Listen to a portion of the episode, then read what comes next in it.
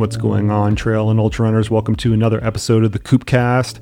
As always, I'm your host, Jason Koop, and if you saw the title to this podcast, Bone Health, I guarantee you it perked up your ears because maybe you've had a stress fracture in the past, maybe one of your training partners has had a stress fracture in the past, and you realize what a huge issue this can be in ultra marathon running. But you know what?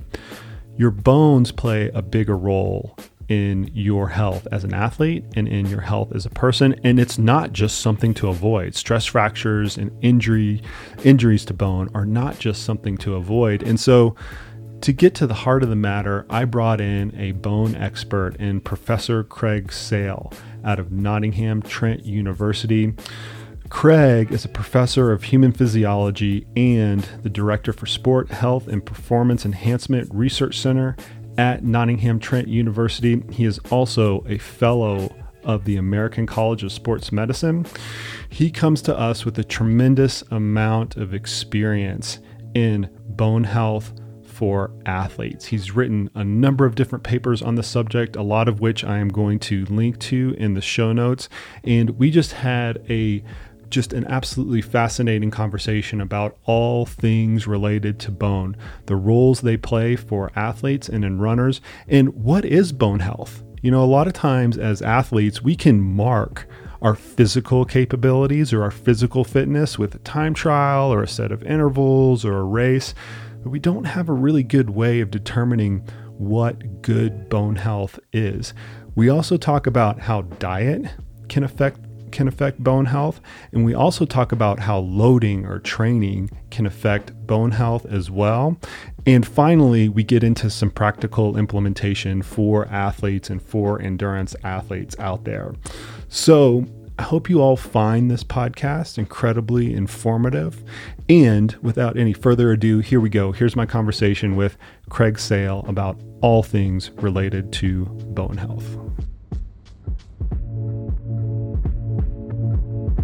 I appreciate uh, you joining in advance. Uh, I take it that microphone that I sent you didn't make it on time. It's stuck somewhere in the nether nether regions of shipping.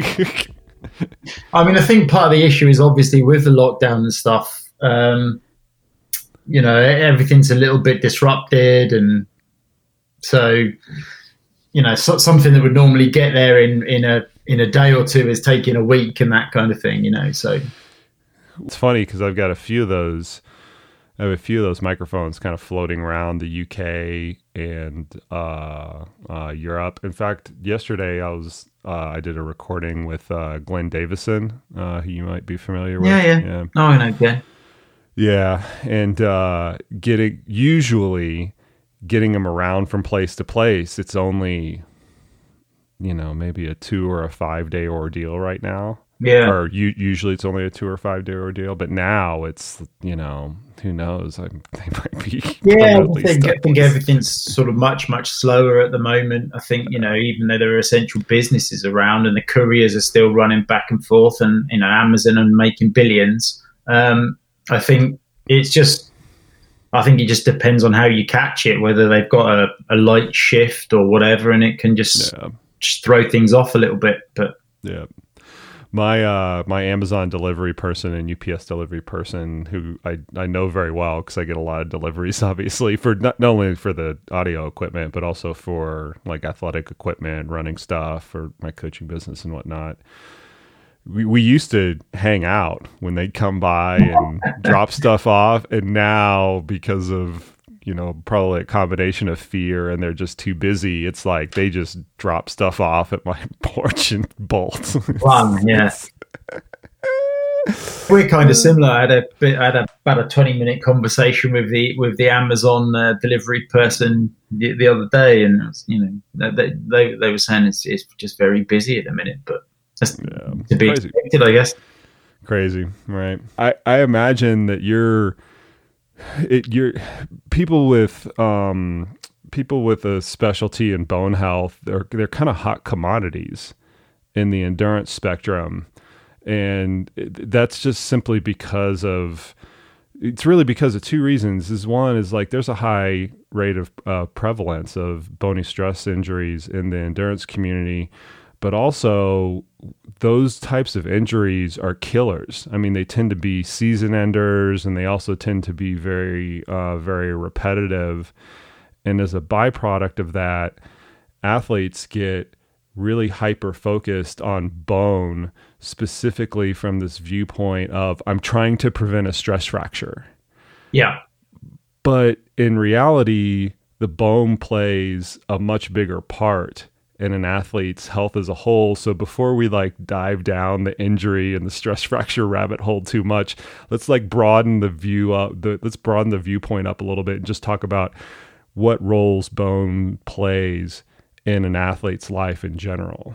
Yeah, no, that sounds good to me. Yeah, we can we can definitely go down down all of those routes. Um, I think you're absolutely right. You know, I think um, you know quite often people do focus a little bit too much on the on the stress fracture injury thing. Well, that's obvious, you know, but but I think you know from from my perspective, I normally say there are two concerns really for the athlete, and, and one is that longer term bone health perspective, and the other one is the the bone stress injury. You know.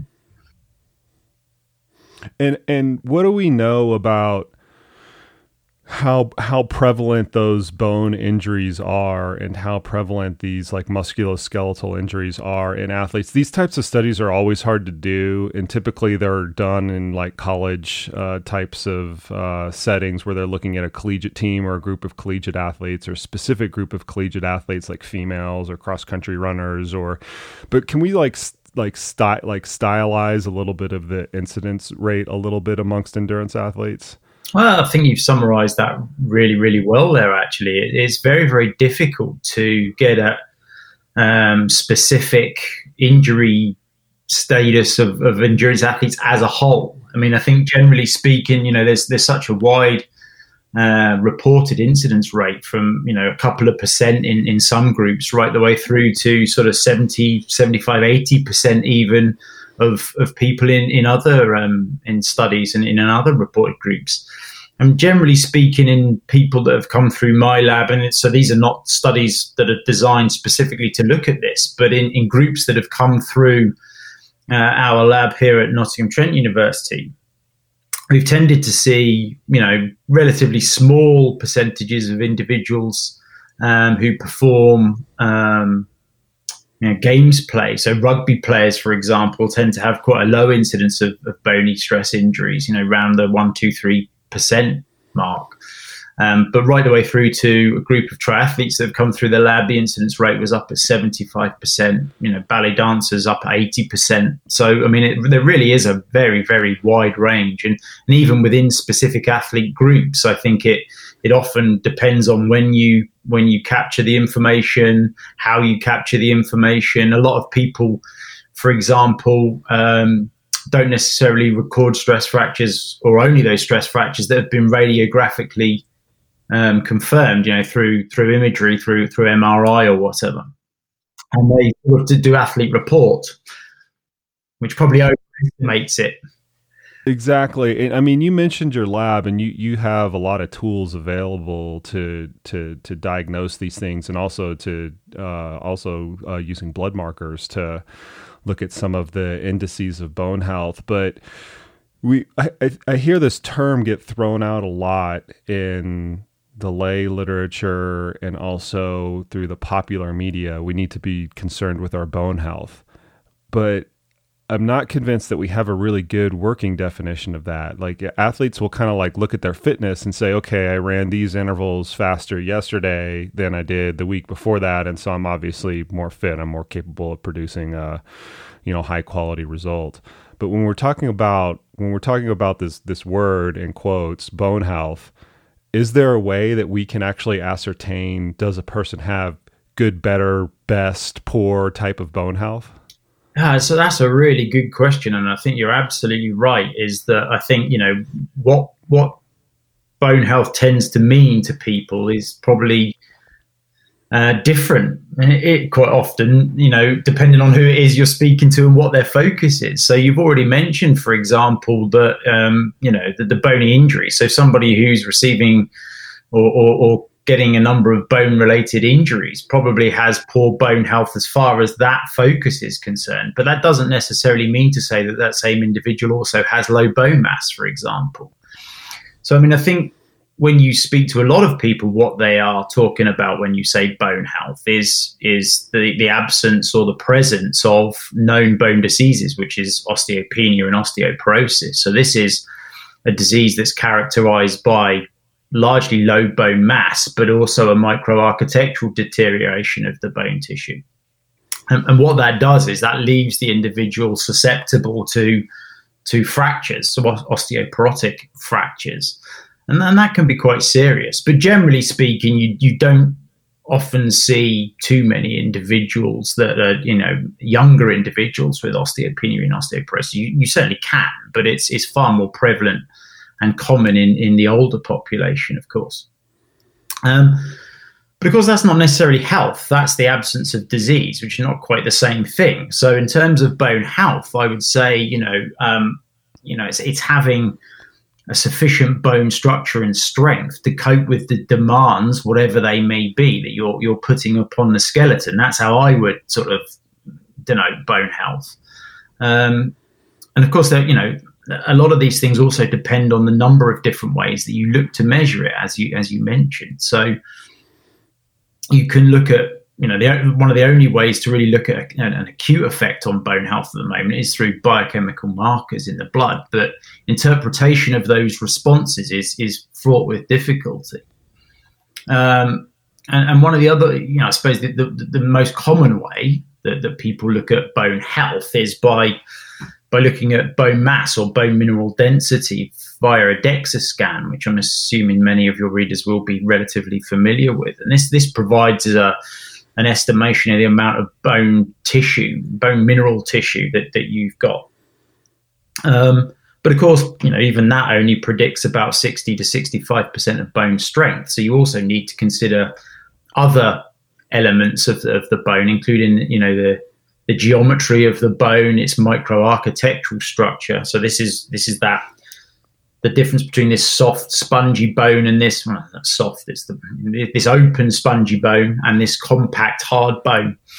Um, and so, you know, there are a number of different parameters that would make up any measurement of bone, and therefore, what makes bone health. So that's a rambling answer to the question. No, it, it's it's complicated, and I think that um, there, there's a few things that have kind of done a disservice to determining bone health uh, for athletes, and one of them is kind of this commercial availability of using blood biomarkers to determine all different types of health. Of what one of which is bone. So you go in, you get a blood draw, commercially commercial lab, and then you have some third party interpretation of all of those blood biomarkers, and they try to they try to kind of compartmentalize them into your cardiovascular health, your stress, using cortisol and things like that. And one of them is actually is actually bone health. But as you really eloquently uh, just displayed right there, it has it has to do with several different things. And even when you have all of those things available, which you do in your lab, it's still hard to tell a single person when you've done the DEXA scan, when you've done the uh, when when you've done the biomarkers, when you've looked at everything, it's still hard to tell that one person. Yeah, your bone health is excellent, poor, good. You're not at risk of a stress fracture. You are at more risk of a stress fracture. It's just complicated. Yeah, really complicated. And I, I think you know using biochemical markers in particular and trying to extrapolate out an interpretation into uh, overall bone health is, is fraught with problems. I mean, it is very, very difficult. And, and sometimes, depending upon the situation, it's it's quite hard to to necessarily say that having a high bone formation and a low bone resorption is good and the opposite is bad because at any given time within a bone remodeling cycle those things might be quite important independently and of course, the big problem you've got with that is you're you're you're taking these measurements from the circulation, but of course you don't know where these um, markers are actually coming from. So when people start talking about bone turnover markers, it's it's a little bit um, confusing because you're not really looking at direct bone turnover, right? i.e., bone turnover at the level of the bone cell is a coupled process. But obviously, what you're measuring in the circulation is not necessarily directly reflective of that. So, in other words, the, the, the, the, bone formation marker responses that you're seeing could come from a completely different bone to the bone resorption marker responses that you're seeing. So, so that that's problematic, of course.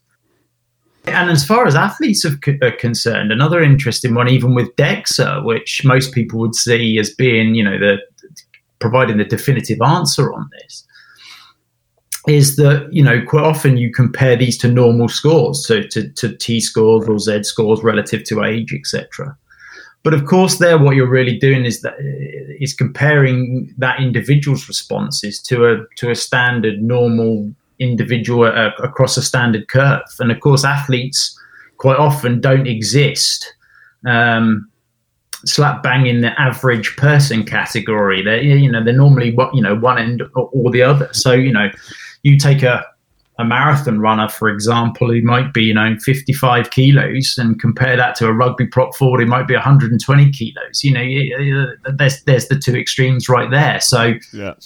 you know, is it, is it relevant to compare or to analyze someone's bone health if they're an athlete or one of those athletes in particular relative to, to norm values? It, it, it might not be. Yeah. And uh, so what's starting to emerge is a little bit of this dichotomy, right? In order to, it's very, very difficult and complicated to tell somebody if they have good or poor bone health. But the, the practical solutions, and I always try to drill these conversations back to the practical because we tend to get kind of, we tend to get over focused on some of the nuance.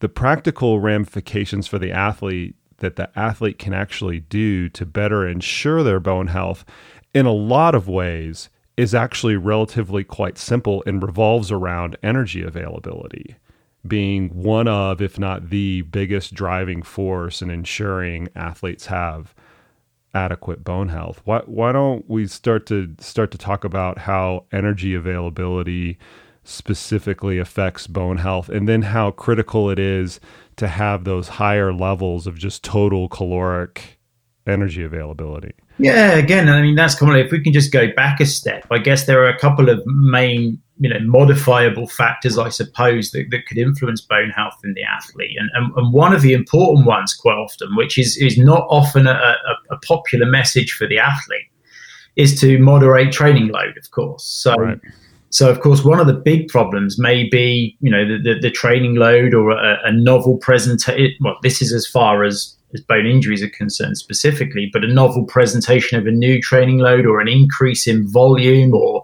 a change in equipment, a change in surface, those kind of things can exacerbate the, the bone injury risk. Um, but of course, you know, same for military personnel and athletes that they don't often necessarily want to change their training regimen too much. And so you look to other things and, and, and diet and nutrition undoubtedly as well as sleep recovery and other factors like this uh, will influence the bone um, albeit maybe not as much as the mechanical load which is probably one of the largest effectors modifiable effectors of, of, of bone but i think you know, if, if we then drill that down into to diet and nutrition, then then certainly energy availability is a is a critical component for sure. And there's this there's this number that's been floated around in a in a paper that uh, you wrote to ensure adequate bone health, and that's 45 kcals per kilogram. So, why don't we dive in a little bit to to that recommendation that you proposed, like how it came about, and then what are some of the nuances of the other levels of the caloric recommendations that are are, are listed in the paper, and all of these these papers that we reference will be in the in the show notes for people to access afterwards. Yeah, I, I think I think it's an interesting one. So, I mean, of course, you know, energy energy availability, I mean, we probably need to go back to maybe basics, but it, it's, it's calculated as the dietary energy intake minus the exercising energy expenditure. And, and it's usually reported in kilocalories per kilogram of fat free mass or, or lean body mass. And nuance there, but they're, they're relatively similar terms, relatively similar amounts. Um, so it's essentially what you're looking at is it's the amount of increased energy, uh, um, sorry, the amount of ingested energy that's remaining available to support that basic bodily function um, after the energy required for exercise has been taken into account, if that makes sense. So, you know, yeah, you you, you are you, you are right then, and, and one of the things that's been postulated is that energy balance seems to occur around 45 kilocalories per kilogram uh, lean body mass or fat free mass per day. And you're also absolutely right that you would struggle to see any decent level or elite endurance athlete get anywhere near that.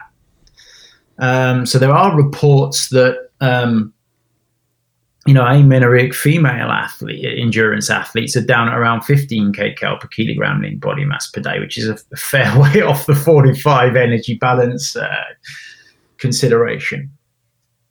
And so, one of the things that people have started to to sort of try to figure out, I suppose, is is there, given that you're not going to get that endurance athlete 245 kcal per kilogram lean body mass per day, is there a a threshold, for want of a better word, above which you will not necessarily see such detrimental effects on the bone.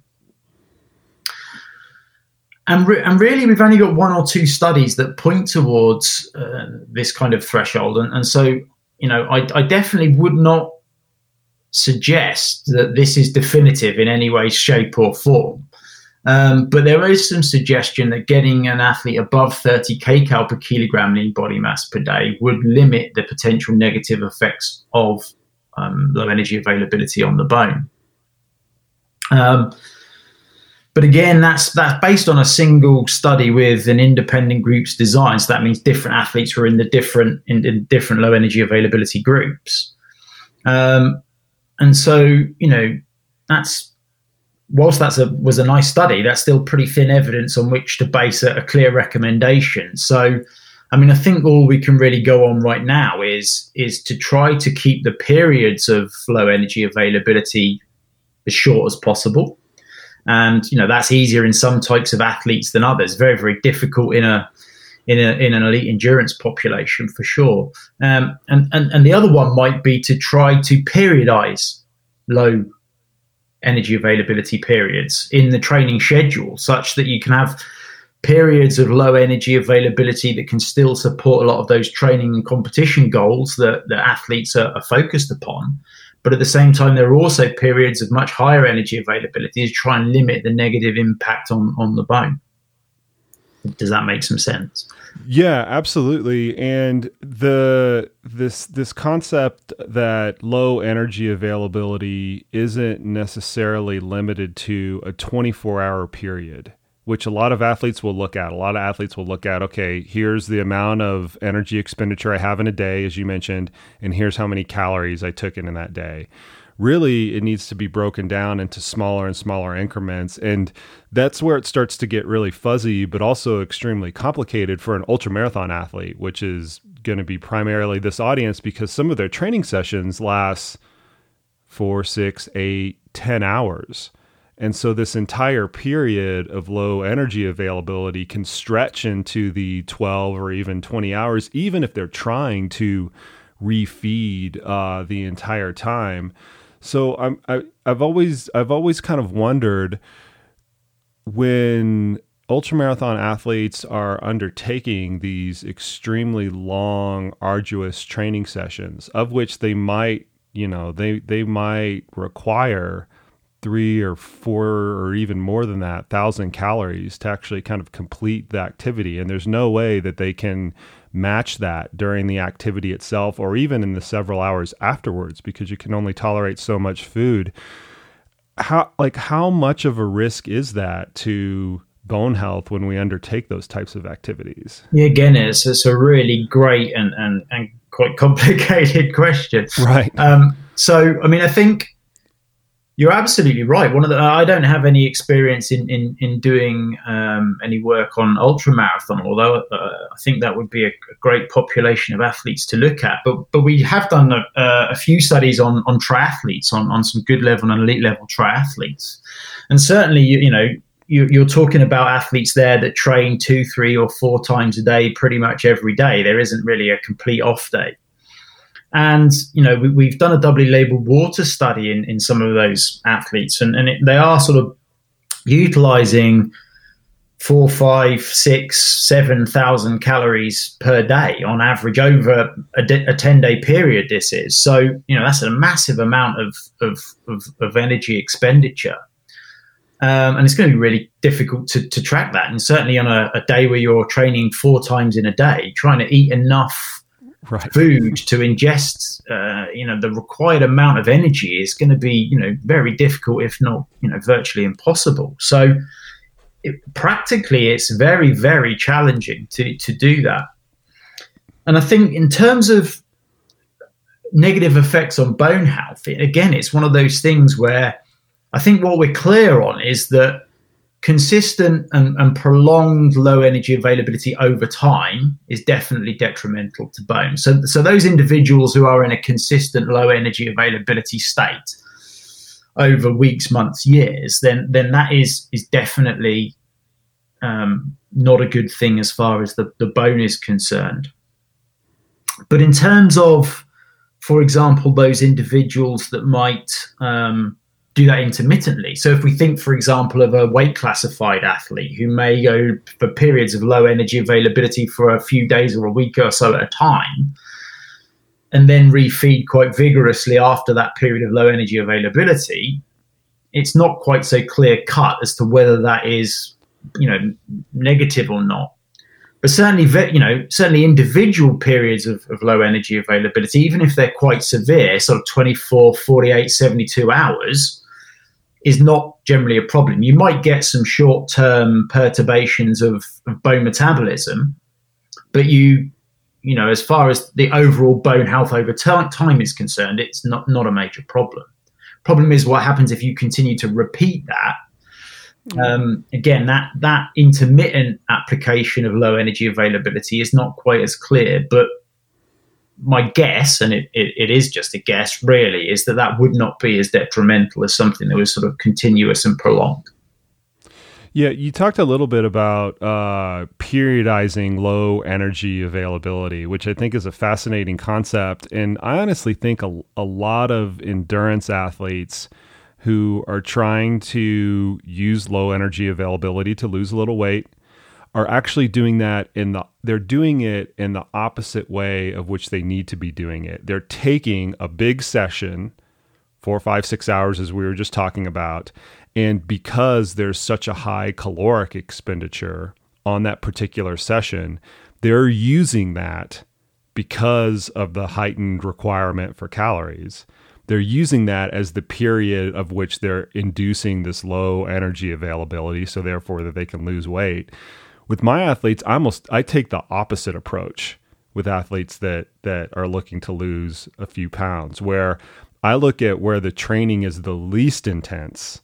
We're doing the least amount of intervals, the least amount of, you know, high volume, super critical workouts and things like that. And we try to shave off pounds during those particular time frames so that they have the adequate nutrition, not only support bone health, but also support all the other adaptations that we're trying to make during during during those training sessions. I'm wondering if you had any thoughts on how an athlete might actually go about like periodizing some of their nutrition specifically for low energy availability or weight loss in a, in a in a healthy way. Like, what would be the best way to do it? Yeah, um, I mean, I, I, think my, my again my my guess is that the way you're proposing to do it makes the most sense to me. Um, I think the only resource that I've seen, and, and this is what based my this is what I based my, my recommendation on in that paper that we were talking about. Um, was this study, and it, it was a study by uh, Trent Stellingwerff. I don't know if you know Trent, but um, very very good um, exercise physiologist, and and you know dabbles in performance nutrition for sure as well. But but he conducted a paper on a on a Canadian elite athlete where they periodized some of these low energy availability, periodize some of this low energy availability and, and low carbohydrate availability. And um, it seemed to be relatively successful in maintaining a number of health related parameters, not only sort of bone, but menstrual function and, and other things as well. So um, I can certainly dig out that paper and send it to you. It's probably the, the, the best piece of evidence that I can I can point to towards how and why and and where you might look to periodize. But but certainly this is not something that has been specifically looked at as far as bone is concerned, as far as low energy availability and, and bone is concerned, at least not to my knowledge. Um, and so I think that's that's work to be done and work in progress, quite frankly. Yeah, and this is just something once that you mentioned it hasn't been done a lot, and I'm I'm familiar with that case study. We'll link it in the uh, we'll link it in the in the show notes certainly. But I've always looked at it as low energy availability is always a risky proposition across a number of different parameters. The one the one that we're talking about right now just happens to be bone health. If I'm ever inducing that intentionally with an athlete, I want to minimize the negative outcomes as much as possible then I look at what are the what are the training interventions that I'm using that have the least negative outcomes associated with them and it's typically lower volume training, easier running, maybe there's a period of 3 or 4 days where we're just doing, you know, 1 or 2 hour endurance runs or something like that. I look at those as the opportunities because the risk isn't as high versus hey, I'm going to go out and do an 8 hour run and I know that you know, I'm going to be in a two or three thousand calorie deficit after that run anyway so i'm going to use that to lose a little bit of weight. I don't look at those as the opportunities because of all the other risk factors associated with it. Yeah i, I think that that makes that makes absolute sense to me. And i think you know I, I definitely understand some of the rationale behind looking towards low energy availability availability periods same with low carbohydrate availability periods in that, that some of these practices may well be seen to to drive some of the adaptations that you might want towards an endurance phenotype. So, I mean, I think that there are definitely, you know, positive modifications as far as, you know, training performance goes that you might want to use these kind of strategies, low energy, low carbohydrate availability strategies for. But, um, as you rightly point out, there's there's a trade off there, and I think you know if you if you go too far with those, then then there can be other detriments to to performance, to health, to immune function, to all sorts of different things. And, and, and one of those things is is definitely going to be bone health if it's continued over a prolonged period of time. Well, you gave me a perfect transition to the next topic. There, um, we we can't let you off the hook here without start talk without to without talking about low carbohydrate and ketogenic diets because it as you're aware of it's it's a quote unquote thing. And particularly in endurance circles and then more specifically in the ultramarathon circles it's even it's even a bigger thing. And you know you might be able to characterize it as contentious like people dig their heels in oh i'm in the high carb camp i'm in the low carb camp. But there is this spectrum of strategies with which endurance athletes can use as you said, to drive this endurance phenotype. They can train with low carbohydrate avail- availability through a number of different ways fasted way, two a day training, and things like that. Or they can adopt a, a low carb diet, either a ketogenic diet with less than 50 grams of carbohydrates per day, or a low carb diet where they're restricting their carbohydrates to 20% of their total macros or something like that a lot of those flavors are becoming popular in the ultra marathon scene, certainly because they look at this proposition of I want to be able to drive as much fat burning as possible in order to fuel in order to fuel myself for this performance. It it does, as you mentioned, come as a consequence, regardless of whatever those strategy what whichever one of those strategies you want to undertake. And I don't want to like peel apart each one because that would take five podcasts or so. but let's uh, which we could do. I'm I'd be up for that. But let let's let's just try to generalize what like how carbohydrate availability specifically can impact bone health and in certain cases when it might impact it more so than others. Yeah, again, it's another one of those sort of areas that that hasn't had too much specific research done on it, um, and I, and I think you know I coin a phrase from from some presentations I've seen by by James Morton, a, a, friend of mine here from from Liverpool in the UK, and and he says it's not necessarily about high carbohydrate, low carbohydrate. It's about smart carbohydrate, and, and what he tends to mean by that is that each one of those strategies has a potential place to either drive a training adaptation, to drive an individual performance, to drive an, uh, a part of an individual performance, quite possibly. Um, and and that that seems to make some sense to me. But of course, you know, people do. You know, I think it's definitely a contentious uh, area of of consideration. But I mean, I think there there are some sensible reasons why individuals would want to go low carbohydrate um, at various points, and, and that makes that makes actual actually physiological sense to me um, as well. But I think again, you know, rigorously following any of those patterns without the understanding or, or following the nuance is is potentially problematic um, for the bone as, as well as, as, as many other things. But but if we focus on the bone specifically, there are a, a few studies that that suggest that that carbohydrate can influence um, the, the bone metabolism. So there were some some original studies out of uh, University of Sheffield here in the UK. Um, which um, suggested that, that carbohydrate could be important and feeding could be important in, in moderating um, bone metabolism. But but we've also those weren't necessarily and what they weren't at all exercise studies, and that's the other thing.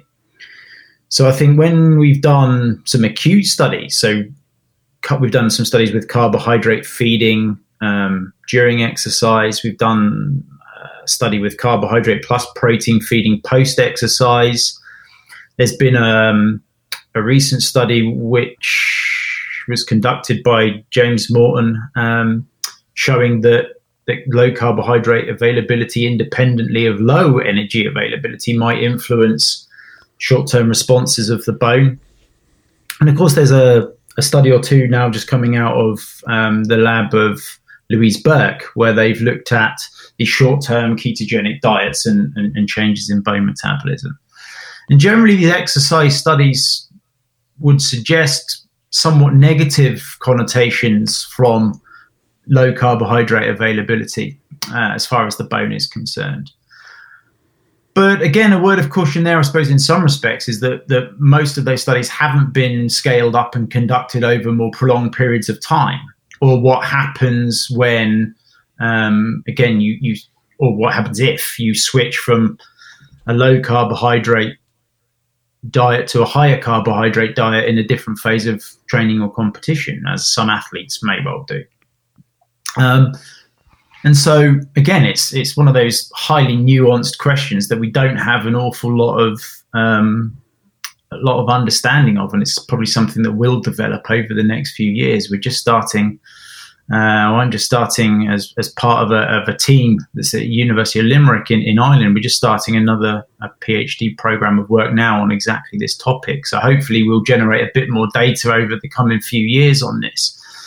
But um, yeah, it's certainly an interesting one. And I think, you know, you, you, can counteract some of those claims as well by looking at the fact that generally, for example, diabetics tend to have poorer bone health than um, the non-diabetics. Uh, you can also characterize some of the studies in particularly younger populations who have, have been receiving low carbohydrate diets for for a number of different reasons. They they tend to show um, either no detrimental or sometimes even positive effects of a low carbohydrate diet on the bone.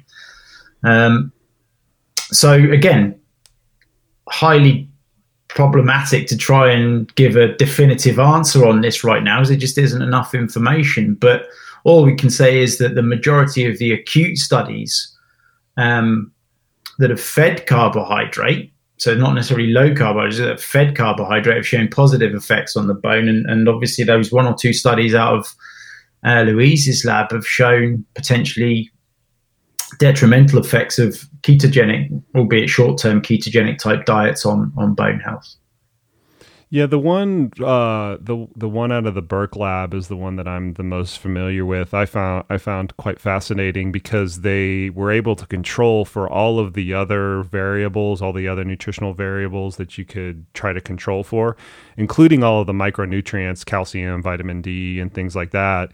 The thing that they that they that they can't control for because they're athletes is the training load. So they still had an intensified training load when they switched some of the athletes over to a ketogenic diet. And a lot of people will look at that, and I do myself, can look at that and go, well, it's the mismatch between the type of energy input and the type of energy output that the athlete is actually undertaking is what is a big part of any of the negative consequences that are going on in particular in, in which would also include the bone health piece.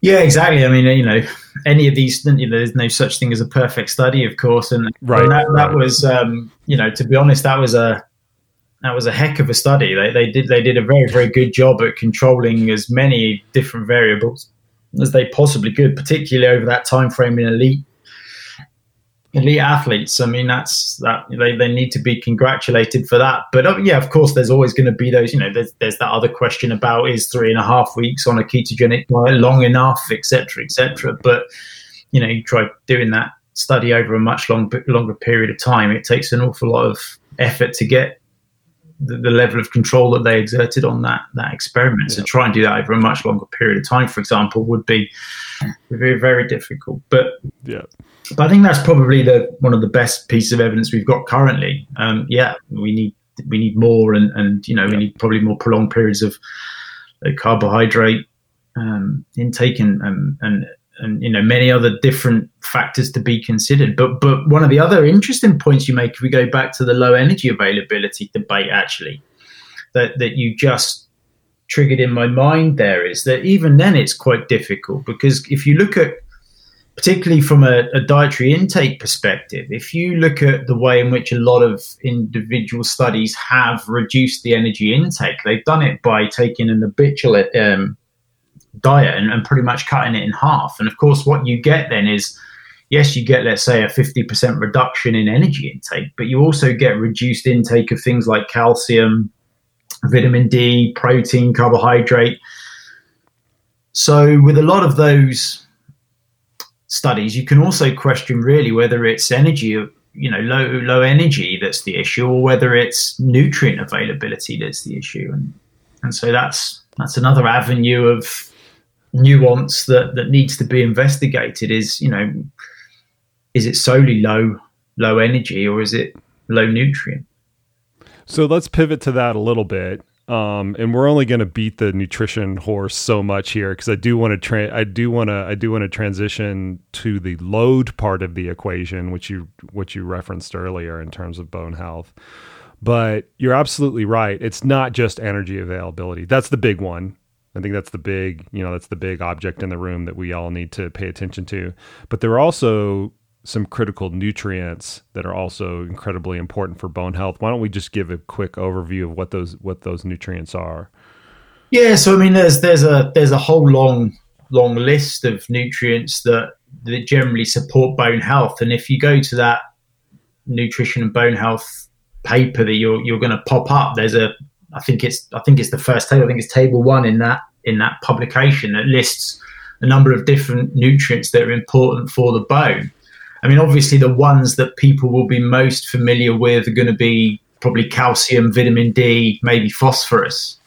Um, but there are, you know, magnesium's important, zinc, copper, uh, potassium, of course, um, vitamin K2, vitamin C, vitamin A. There, there are a number of different micronutrients there that are relatively important for for bone health. Of course, you know, like I say, the, the, the, big ones really that everyone would recognize probably are vitamin D and calcium, and they, they are, are vitally important for, for the bone for sure. Um, but, you know, there are a, a whole range of both direct and indirect effects of different nutrients on, on the bone and supporting bone uh, metabolism. And, and so, you know, I think the things that would nutritionally support the skeleton of everybody is going to be, you know, the same if you're an athlete, you know. So, you know, getting that nutritional support for the, the bone is, is going to be vitally important. Of course, one of the things we, again, we're not particularly clear on is how, you know, the, the types of exercise and training that athletes perform, how that influences the nutrient requirements, the micronutrient requirements in particular of the athlete. So, you know, what is what is um, or what meets a recommended daily allowance for a a non-athlete might not necessarily be sufficient for an athlete. Um, and of course, one of the other things to think about is if you're just looking at recommended dietary intakes, what you know, whatever you know version of that you look to follow, they're really designed to prevent a deficiency in a majority of the population. What they're not there to do is optimize a situation. And, and so we still don't really know what the optimal situation for an athlete would be as far as, you know, those the availability of those those micronutrients in particular. Um, when we when we talk about micronutrients and vitamins, a lot of people are first going to turn their attention towards supplementation. And one of the things is uh, one of the things practitioners, coaches, and people like yourself always stress with athletes is a food first approach to fuel themselves with the calcium, the vitamin D, the iron, and all those other things.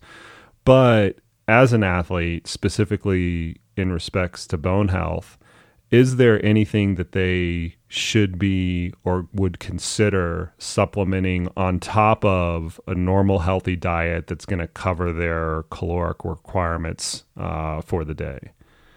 Well, again, it's, it's, it's, one of those interesting things. I mean, we've covered a little bit about the practicalities of feeding an athlete who might be training for mm-hmm. either a, a very long period of time in, in a given day or might be training multiple times in a day. And obviously, you know, you know, feeding whole food at any given time in that period might be quite tricky. And so turning to supplementation, whether that be via carbohydrates or protein, or whether it be, you know, some calcium supplementation, for example, uh, it is always a strategy worth considering once you've you've determined what you can and can't do via food alone. I, I would definitely reiterate: food first is the way forwards. Absolutely, one hundred percent.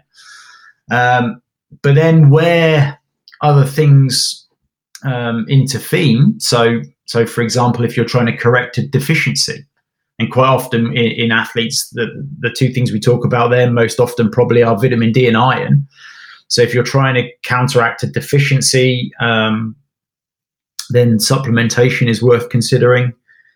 Um, th- there may be some acute effects and positive effects of supplementation around hard exercise training sessions, for example. So there's a little bit of a little bit of, of evidence around pre-exercise calcium supplementation to support um, bone health, particularly in sort of more prolonged endurance type activities.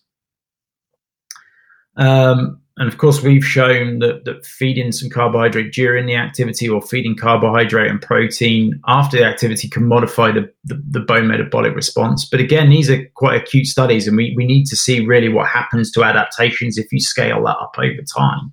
And that's by no means clear cut. So, I mean, I think I think depends on on you know again what you mean by by supplements, but I think those kind of you know those kind of consistent supplements with you know multivitamins and things like that are are worth considering where there's a, a dietary deficiency, for example, or an insufficiency. Because um, an athlete may not be able to eat the, the food that you're talking about, or or they may not necessarily like the the food that, that, that they need to consume to get a lot of these uh, micronutrients in. So so where you're talking about correcting a deficiency in the diet or a, um, some some other form of deficiency, then supplementation is is always a consideration. Is there is there is there anything that athletes need to watch out for for supplementation? Because there's a lot of products on the market that, and I think this is this is particularly relevant with bone health. there's a lot of supplement products out on the market that will claim that they improve bone health when in fact if taken in excess or even sometimes taken to the dosage that is recommended on the label they can be detrimental to bone health and in an effort of full disclosure, you're allowed to you're allowed to throw anybody under the bus on this podcast. I always mention to my guests that there are no sponsors on this podcast. There's intentionally no sponsorship on this podcast. I don't look for it. I turn them all down when I bring them in. And one of the reasons is because I get solicited, particularly from nutrition companies, a lot. Mm. To provide advertisement on uh, on this podcast, and I don't want that conflict of interest to ever to ever exist. And I know that you're familiar with this area. I know you're familiar with this area. So, is there anything that athletes specifically should watch out for in terms of supplementation, things that might actually impair or be uh, detrimental to their bone health? Well, I mean, I think again, you know, the, the, the great rule of thumb with this is, you know, you always beware of anybody bearing gifts, right? Because because if it if it sounds too good to be true, it, it usually is too good to be true. Um, and so, you know, no, I mean, I, I think generally speaking, there isn't any need to go for mega doses of, of anything or to look at really extrapolating out, um, you know, because there's always this danger that, that, that you say, you know, you know, so and so A is particularly good for bone health and and or whatever it may be or performance is even a bigger one. And then the natural assumption of people looking at that is that more is always better. And that most definitely isn't the case. Um, and to a certain extent we've gone through a little bit of that with things like vitamin d for example where you you now got people throwing in really really large high uh, amounts of, of vitamin d to the system. And and i think there is a little bit of evidence actually that these sort of mega doses that are designed to prop up the vitamin, the circulating vitamin D concentration over over a prolonged period of time, might actually be a little more detrimental to to the bone. There are a couple of studies, not in athletes at all, but in older individuals, where um, the incidence of falls and fractures has gone up with really really high dose vitamin D supplementation. Again, those studies are associational; they're not necessarily causative, but um, you know you can you can see you you you can see some potential there with these sort of mega dosing. Um, and I, I, don't necessarily think for the athlete that there is any need to do that. Um, you can stay within relatively normal parameters, you know, maybe a little bit more than the recommended daily amount. But uh, like I said, we don't really know what the what the position to optimize the, the bone health and, and the micronutrient availability of an athlete is yet. So it's even difficult to say that.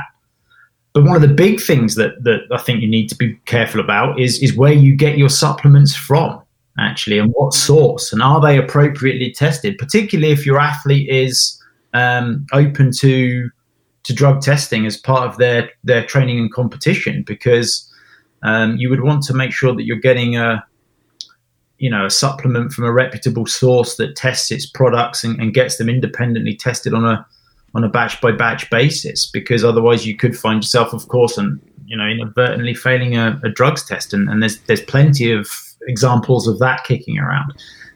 Oh yeah, you ain't kidding. So USADA is right around the corner from me, and we have a lot of mutual colleagues over there. They that that's a battle that they fight daily. Yeah, the contaminated supplement battle. It is a it is a big big problem, and I know it's worldwide, but particularly because supplements are not regulated uh, at all here in the U.S. It is a it is a huge issue. But I will I I, I got a kick out of one of your comments um, that we tend to think that if a little bit is good, mega doses are better. Yeah if there's any if there's any cohort that is subject to that fallacy, it's the ultra marathon cohort. If a little bit of mileage is good, a whole lot of mileage is better, and then mega mileages are, are best. And we tend to take that and translate it into other areas of our lives, and, and vitamin and supplement might actually might actually be one of them. Um, yeah, quantity and quality are not necessarily the same thing. Exactly. All right, I, pre- I appreciate that, Craig. Uh, so let's let, let's pivot a, a, little bit and talk about women. and I know you're home because you're in quarantine right, right now. Yeah. So if you so if you need to if you need to bring your wife into the equation, who you can mention to start to discuss some of this, you're more you're more you're more than welcome to, and we can explain while we're laughing about that. A lot of listeners aren't going to be familiar with the connection there, but there are certain things that women need to pay attention to uh, uh, in regards to bone health that are obviously different than men, uh, not only on the susceptibility side, but also things having to do with their menstrual cycle and where they are in their menstrual st- menstrual cycle and any sort of uh, contraceptives that they actually uh, might be taking. Can you give us kind of a broad overview of some of the like the of the nuances that women might have to look at in terms of how to maintain proper bone health? Yeah, you're, you're definitely talking to the wrong Sale as far as this conversation is concerned. But um, you know, I mean, I think certainly, you know, there there are some little bits of evidence. For example, if we go back to one of our previous conversations, that the, the women might be a little bit more susceptible to the effects of of um, low energy availability on bone health than men, such that maybe they they have a, a their bone has a bigger response at a at not such a severe low energy availability as you would need to induce in the men to see the same negative effect on the bone. But again, that's really only one or two studies, and, and, and it's not definitive by any stretch of the imagination. But of course, one of the things that that that is probably easiest to point to as far as this is concerned is the is the female athlete triad that, that most people will be you know familiar with that term i'm sure. And this kind of links in um, along a continuum between so it links in this this triad. So essentially the, the triad is is bone health is menstrual function and energy availability. And and each one of those exists along a a continuum between sort of what is is normal, you know, so you got you know energy replete, normal menstrual function, good bone health, right the way through to a clinical manifestation, which is you know problems with you know abnormal menstrual function, um, low energy availability, and poor bone health, stroke, osteopenia, osteoporosis, and so you know this was a this was a a syndrome that was was initially described, as the name would suggest, specifically in female athletes. Um, although it has now moved on to consider whether there would be a male athlete triad, and, and of course there isn't that other syndrome, the the RED-S syndrome, um, that, that kind of describes a very very similar thing, albeit on a on a wider set of symptoms. Um, so yeah, there there are a number of things, and of course um, the, the age associated reduction in, in bone mass tends to be a little bit greater and a little bit quicker in women, particularly post menopause, once those protective effects of the estrogen concentration um, drops out. So, you know, kind of around that age of 50, 55, the there's a slightly accelerated bone loss in, in females than, than there is in males. Um, of course, that might not necessarily be particularly a problem for the age of many elite female athletes. But but of course, if they've got things that impinge upon the attainment of peak bone mass during childhood and adolescence and early adulthood, for example, then and, and therefore their peak bone mass is lower, then they've obviously got a, potentially a bigger problem once the accelerated rate of age-associated bone loss comes in. So um, I think there are a number of things there. Um, you also mentioned sort of the use of hormonal contraception, and, and there are little bits and pieces of evidence around that that certain types of approaches may negatively affect bone health. Um, in particular, we've got a, a little bit of, of, data that's suggesting that those individuals who um, use the contraceptive injection, so they downregulate their their estrogen concentrations over more prolonged periods of time, so maybe two, three months at a time, that that is a little bit more detrimental to the bone than um, than, than other contraceptive approaches. But again, it's small numbers. It's only really one or two studies, so that's by no means clear cut either. But um, yeah, I'd say they're the, they're the main issues. We'll have to. So, so for those of you who, are, who kind of are missing the inside joke here, uh, Craig's wife Kirsty has happens to have some domain expertise in female physiology, and I've heard her on a number of podcasts, and I've read a number of her articles. So we'll have to we'll have to bring her on there very specifically, maybe both of you in tandem, to talk specifically about that. Do you guys talk about that at the dinner table?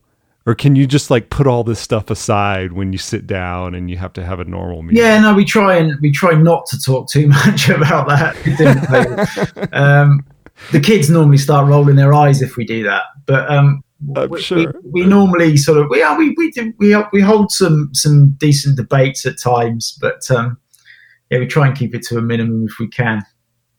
That's got to be fun. I'm busy okay. eating, to be honest. We're at the dinner table. There, I was about to say because it you know it always involves food and there's something around the dinner table and i just can imagine it's just incredibly complicated and can get way out of control way too quickly. Yeah particularly as we quite often come from you know these sorts of things from very different perspectives so it can descend into an academic argument fairly quickly but uh, yeah it's all it's all good okay. All right. Well, we'll we'll we'll we'll broach that bridge at some point. no, we, we work together a lot, so we're, we're, we're used to All right.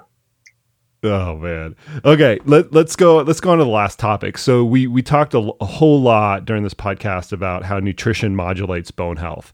But as you were very quick to mention once I dove down that rabbit hole, the other side of the equation is loading. And this is actually something I think that more athletes uh, put uh, they just put a bigger magnifying glass on because they want they're looking at training load in terms of the performance outcome how much mileage can I pack on? How quickly can I add intervals? How quickly can I add speed work and things like that? But we also know that training load and the and the rate at which you uh, start to increase training load can negatively affect bone health, and so much so there have been all these retrospective studies that have looked at athletes that have gotten injured and said, okay, what are some of the key indicators to uh, that we can tease out of this process of an athlete getting injured? Is it the amount of mileage that they did? Is it the rate that they ramped it up?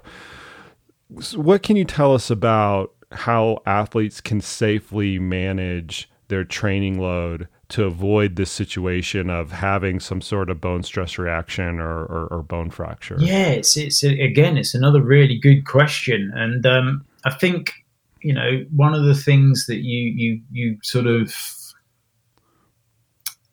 pointed towards there uh, in terms of, of, of what you're talking about is is that kind of idea of whether it's the duration of load or the magnitude of load that really makes a difference.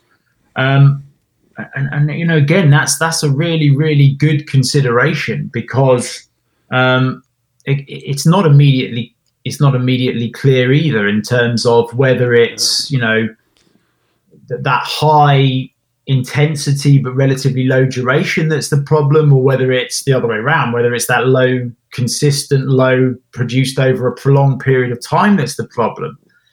Um, and and it and it could just as easily be either actually. Um, yeah. And, and and that I suppose is the problem. I think in terms of a few clear um, in terms of a few clear guidelines, thinking about it, um, I think you tend to see more bone stress injuries when you acutely significantly increase the load. So if you if you for example increase mileage quite significantly. So if we take or, or you you increase the intensity quite significantly or you change footwear or you change surface, particularly if you do again you combine two or three of these things I think the prime example of that is you, you, tend to see quite a lot of bone stress injuries in, in football players, in soccer players, when um, they undergo that pre-season training phase.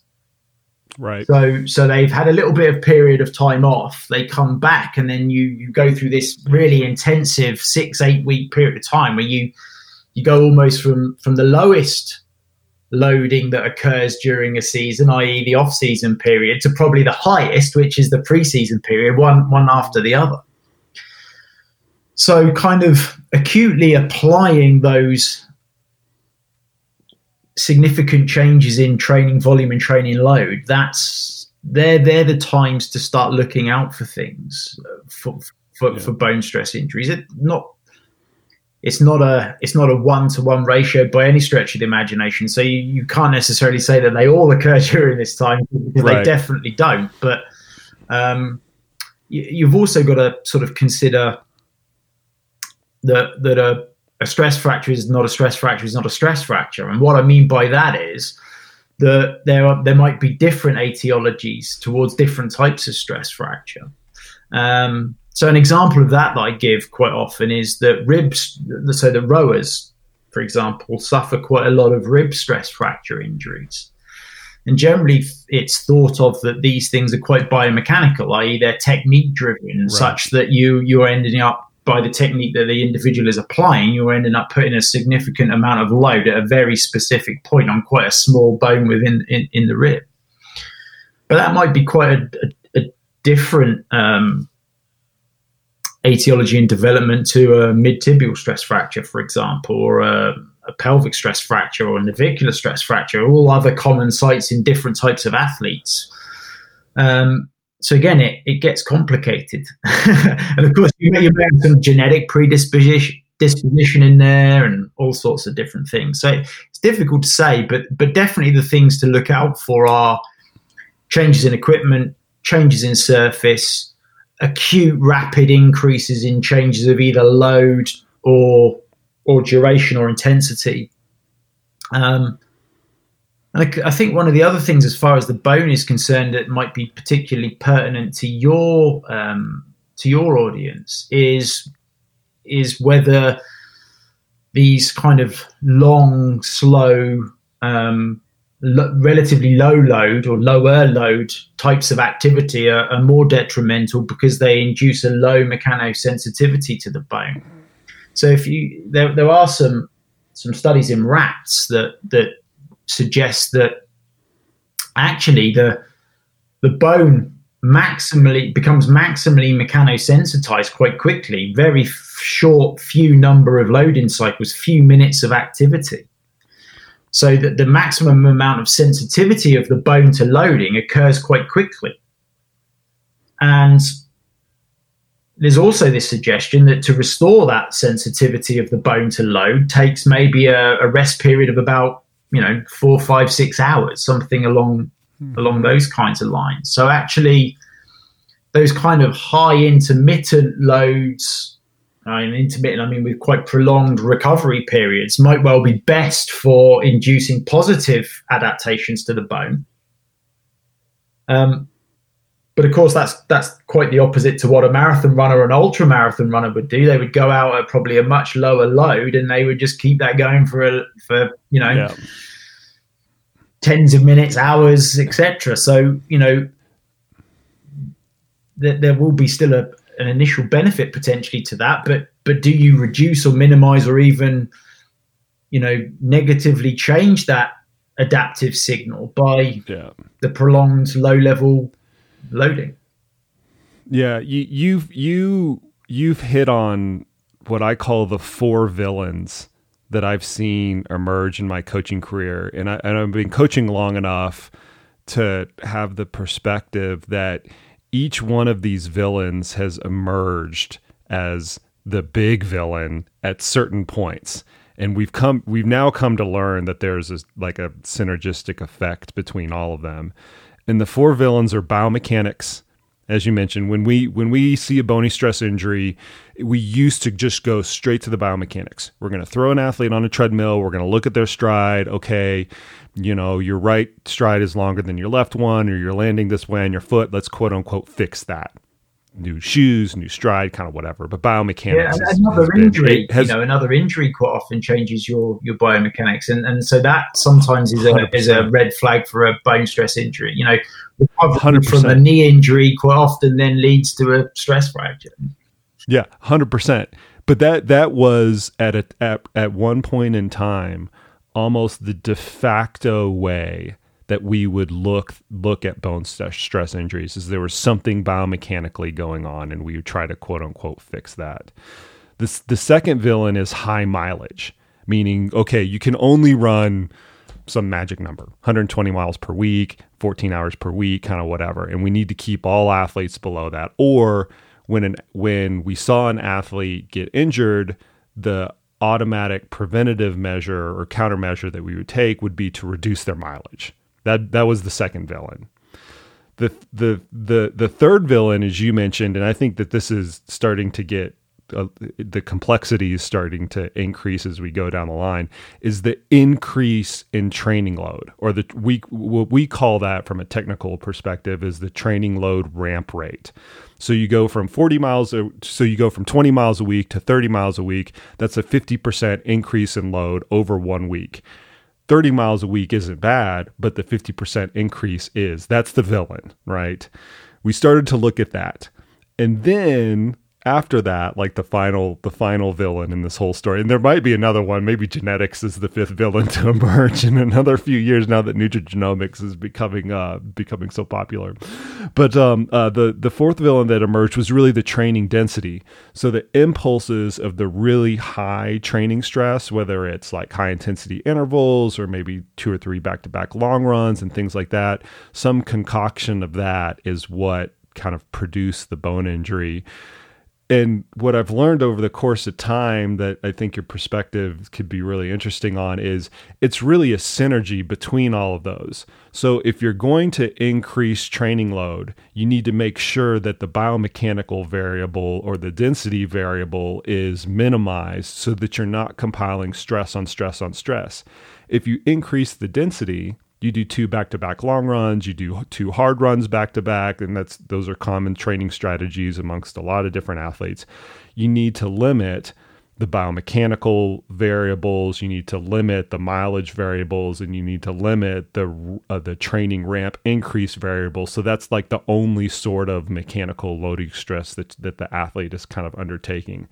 The mismatches occur when you're trying to induce a biomechanical change trying to change their stride, they change footwear, and you're increasing mileage at the same time. Like those are the types of things that typically like undo the athletes more than anything else. Is is what from a practitioner perspective we're we're trying to start to learn. It's not any one of those independent of all of them.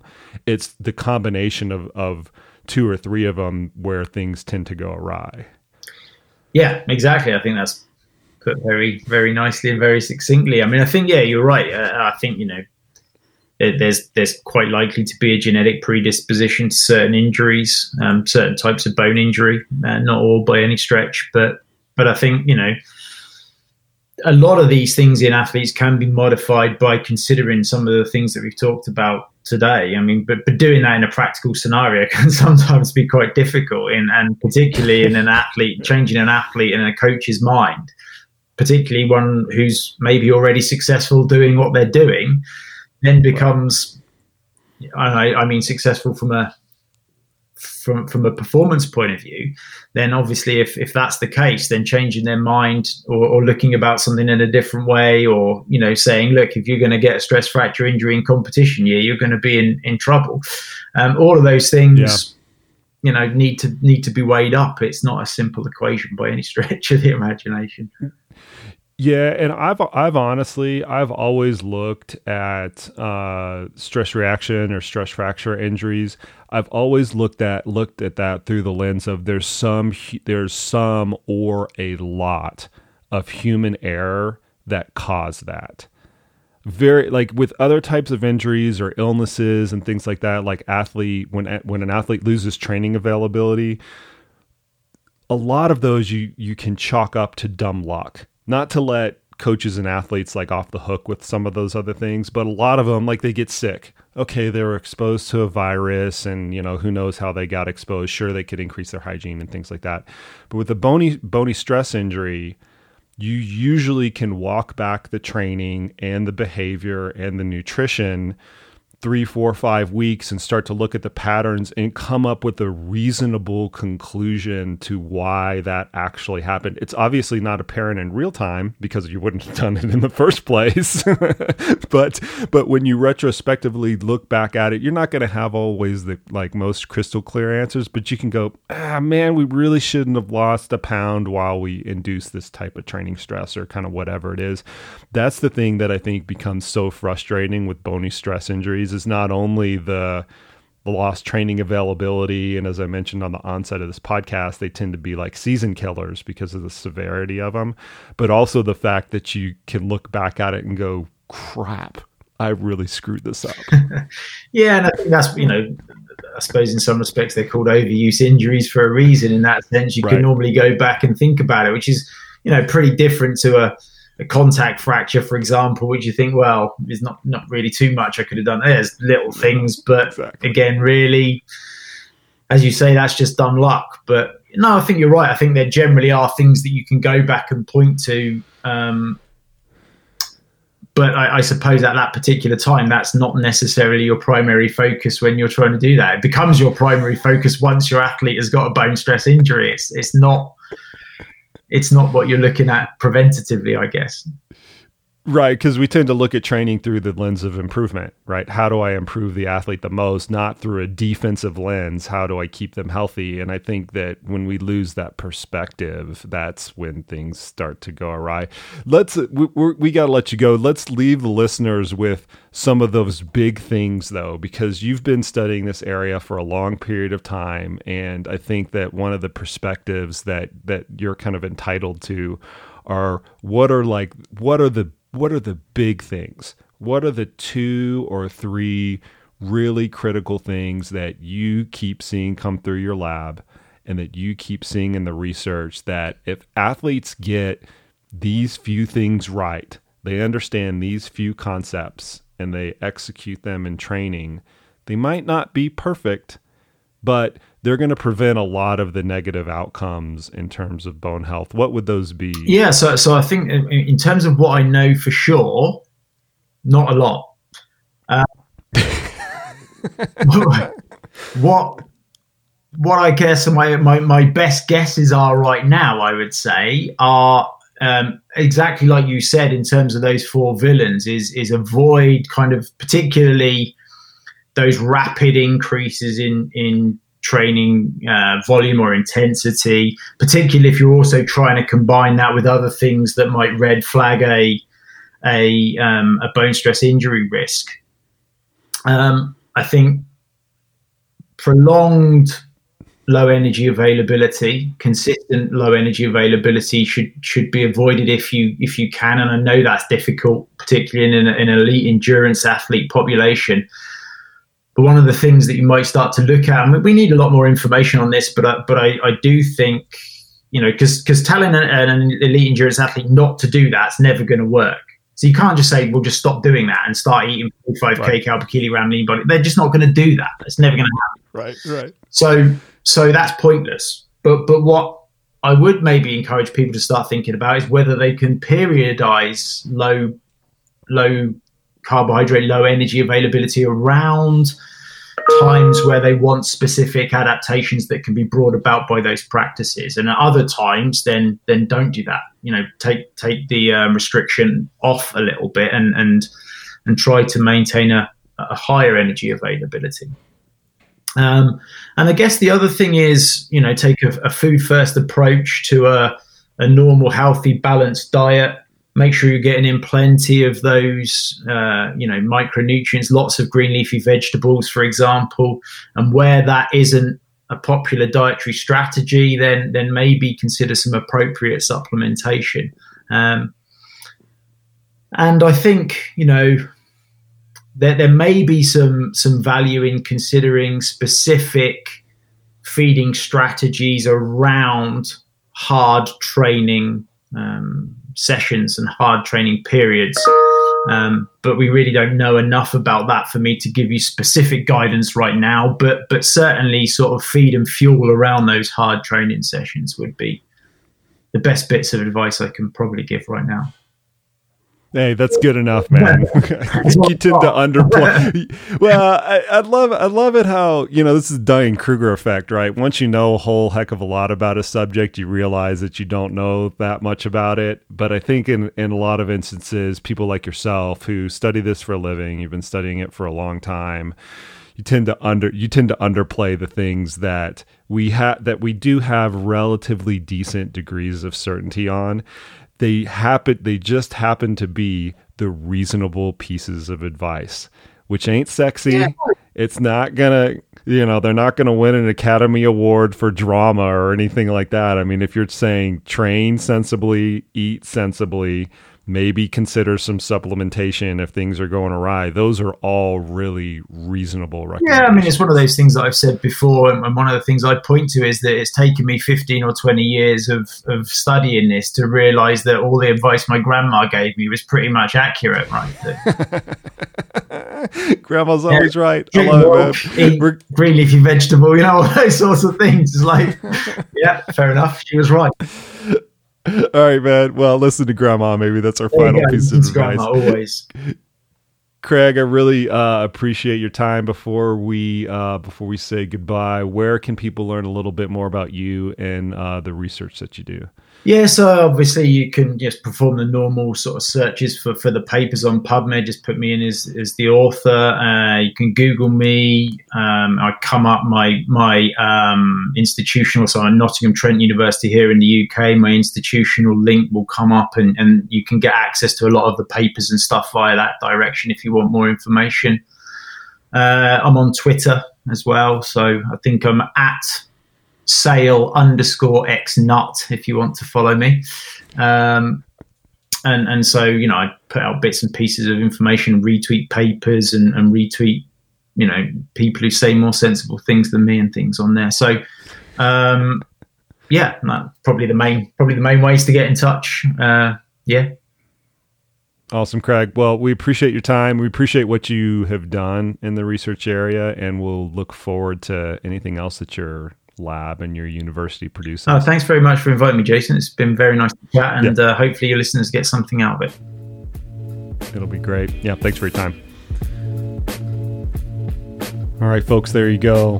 What a great conversation with Craig. He was a good sport about it, coming all the way from the UK to record this podcast remotely. I've had a lot of people from the UK on recently, and in the whole world of remote uh, podcast recording that we're in right now, this is just going to be more and more and more common. Craig, I really appreciate your time and your expertise that you lent to the listeners today, and we will look forward to having your wife, Kirsty, on the podcast at some future point to talk about all things related to women's specific physiology. Had hoot you guys. I hope you did too. If you like this podcast, go on over to iTunes and give it a like or a rating. That helps the podcast out a tremendous amount. Appreciate the heck out of everybody listening today. And as always, we'll see you on the trails at some point. Until then, stay happy, stay healthy, and stay safe out there, folks.